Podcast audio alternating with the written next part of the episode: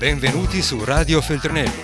Dal libro al computer, dalla pagina al tuo iPod. Scritture in volo, idee in volo.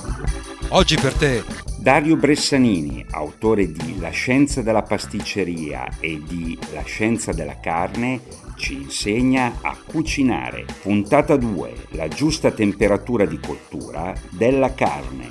La scienza della pasticceria e la scienza della carne di Dario Bressanini sono libri Gribaudo. Quando prepariamo un piatto di carne al forno dobbiamo stare attenti a due temperature contemporaneamente.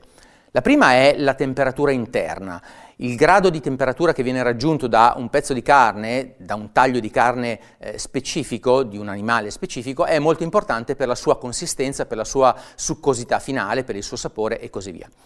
Noi però non regoliamo direttamente la temperatura interna del cibo. Quello che possiamo fare è prendere un termometro a sonda, infilarlo e eh, settare una determinata temperatura. Per esempio, per il roast beef la temperatura interna ideale da raggiungere è 55 gradi. È meglio non superarlo perché a quella temperatura la carne ha la succosità massima. Quindi noi inseriamo la sonda e aspettiamo il tempo che serve. Ma che temperatura eh, impostiamo esterna? Cioè che temperatura impostiamo nel termostato del forno? La stragrande maggioranza dei libri di cucina eh, danno semplicemente una temperatura standard di 170-180 gradi. Questo però, se per alcune preparazioni può andare bene, nel caso del roast beef eh, è secondo me troppo alta.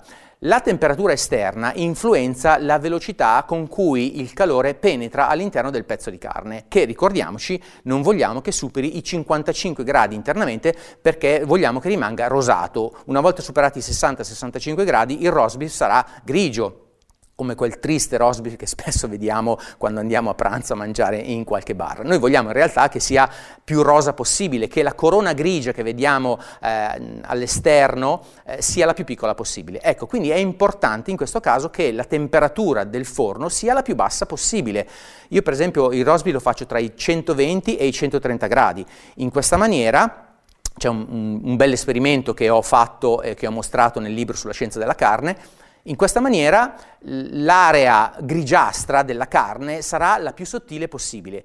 Tendenzialmente uno potrebbe fare eh, la cottura del roast beef anche a temperature inferiori, anche a 100 gradi. Tuttavia i forni casalinghi non sono adatti per queste temperature, quindi fate, um, fate conto che 120-130 gradi vanno benissimo. Eh, otterrete quindi un roast beef succoso all'interno, perché non supererà i 55 gradi, e avrà la parte rosa più espansa possibile. Radio Feltrinelli. Tieni la mente a sveglia, non smettere di leggere. Resta collegato a questo podcast.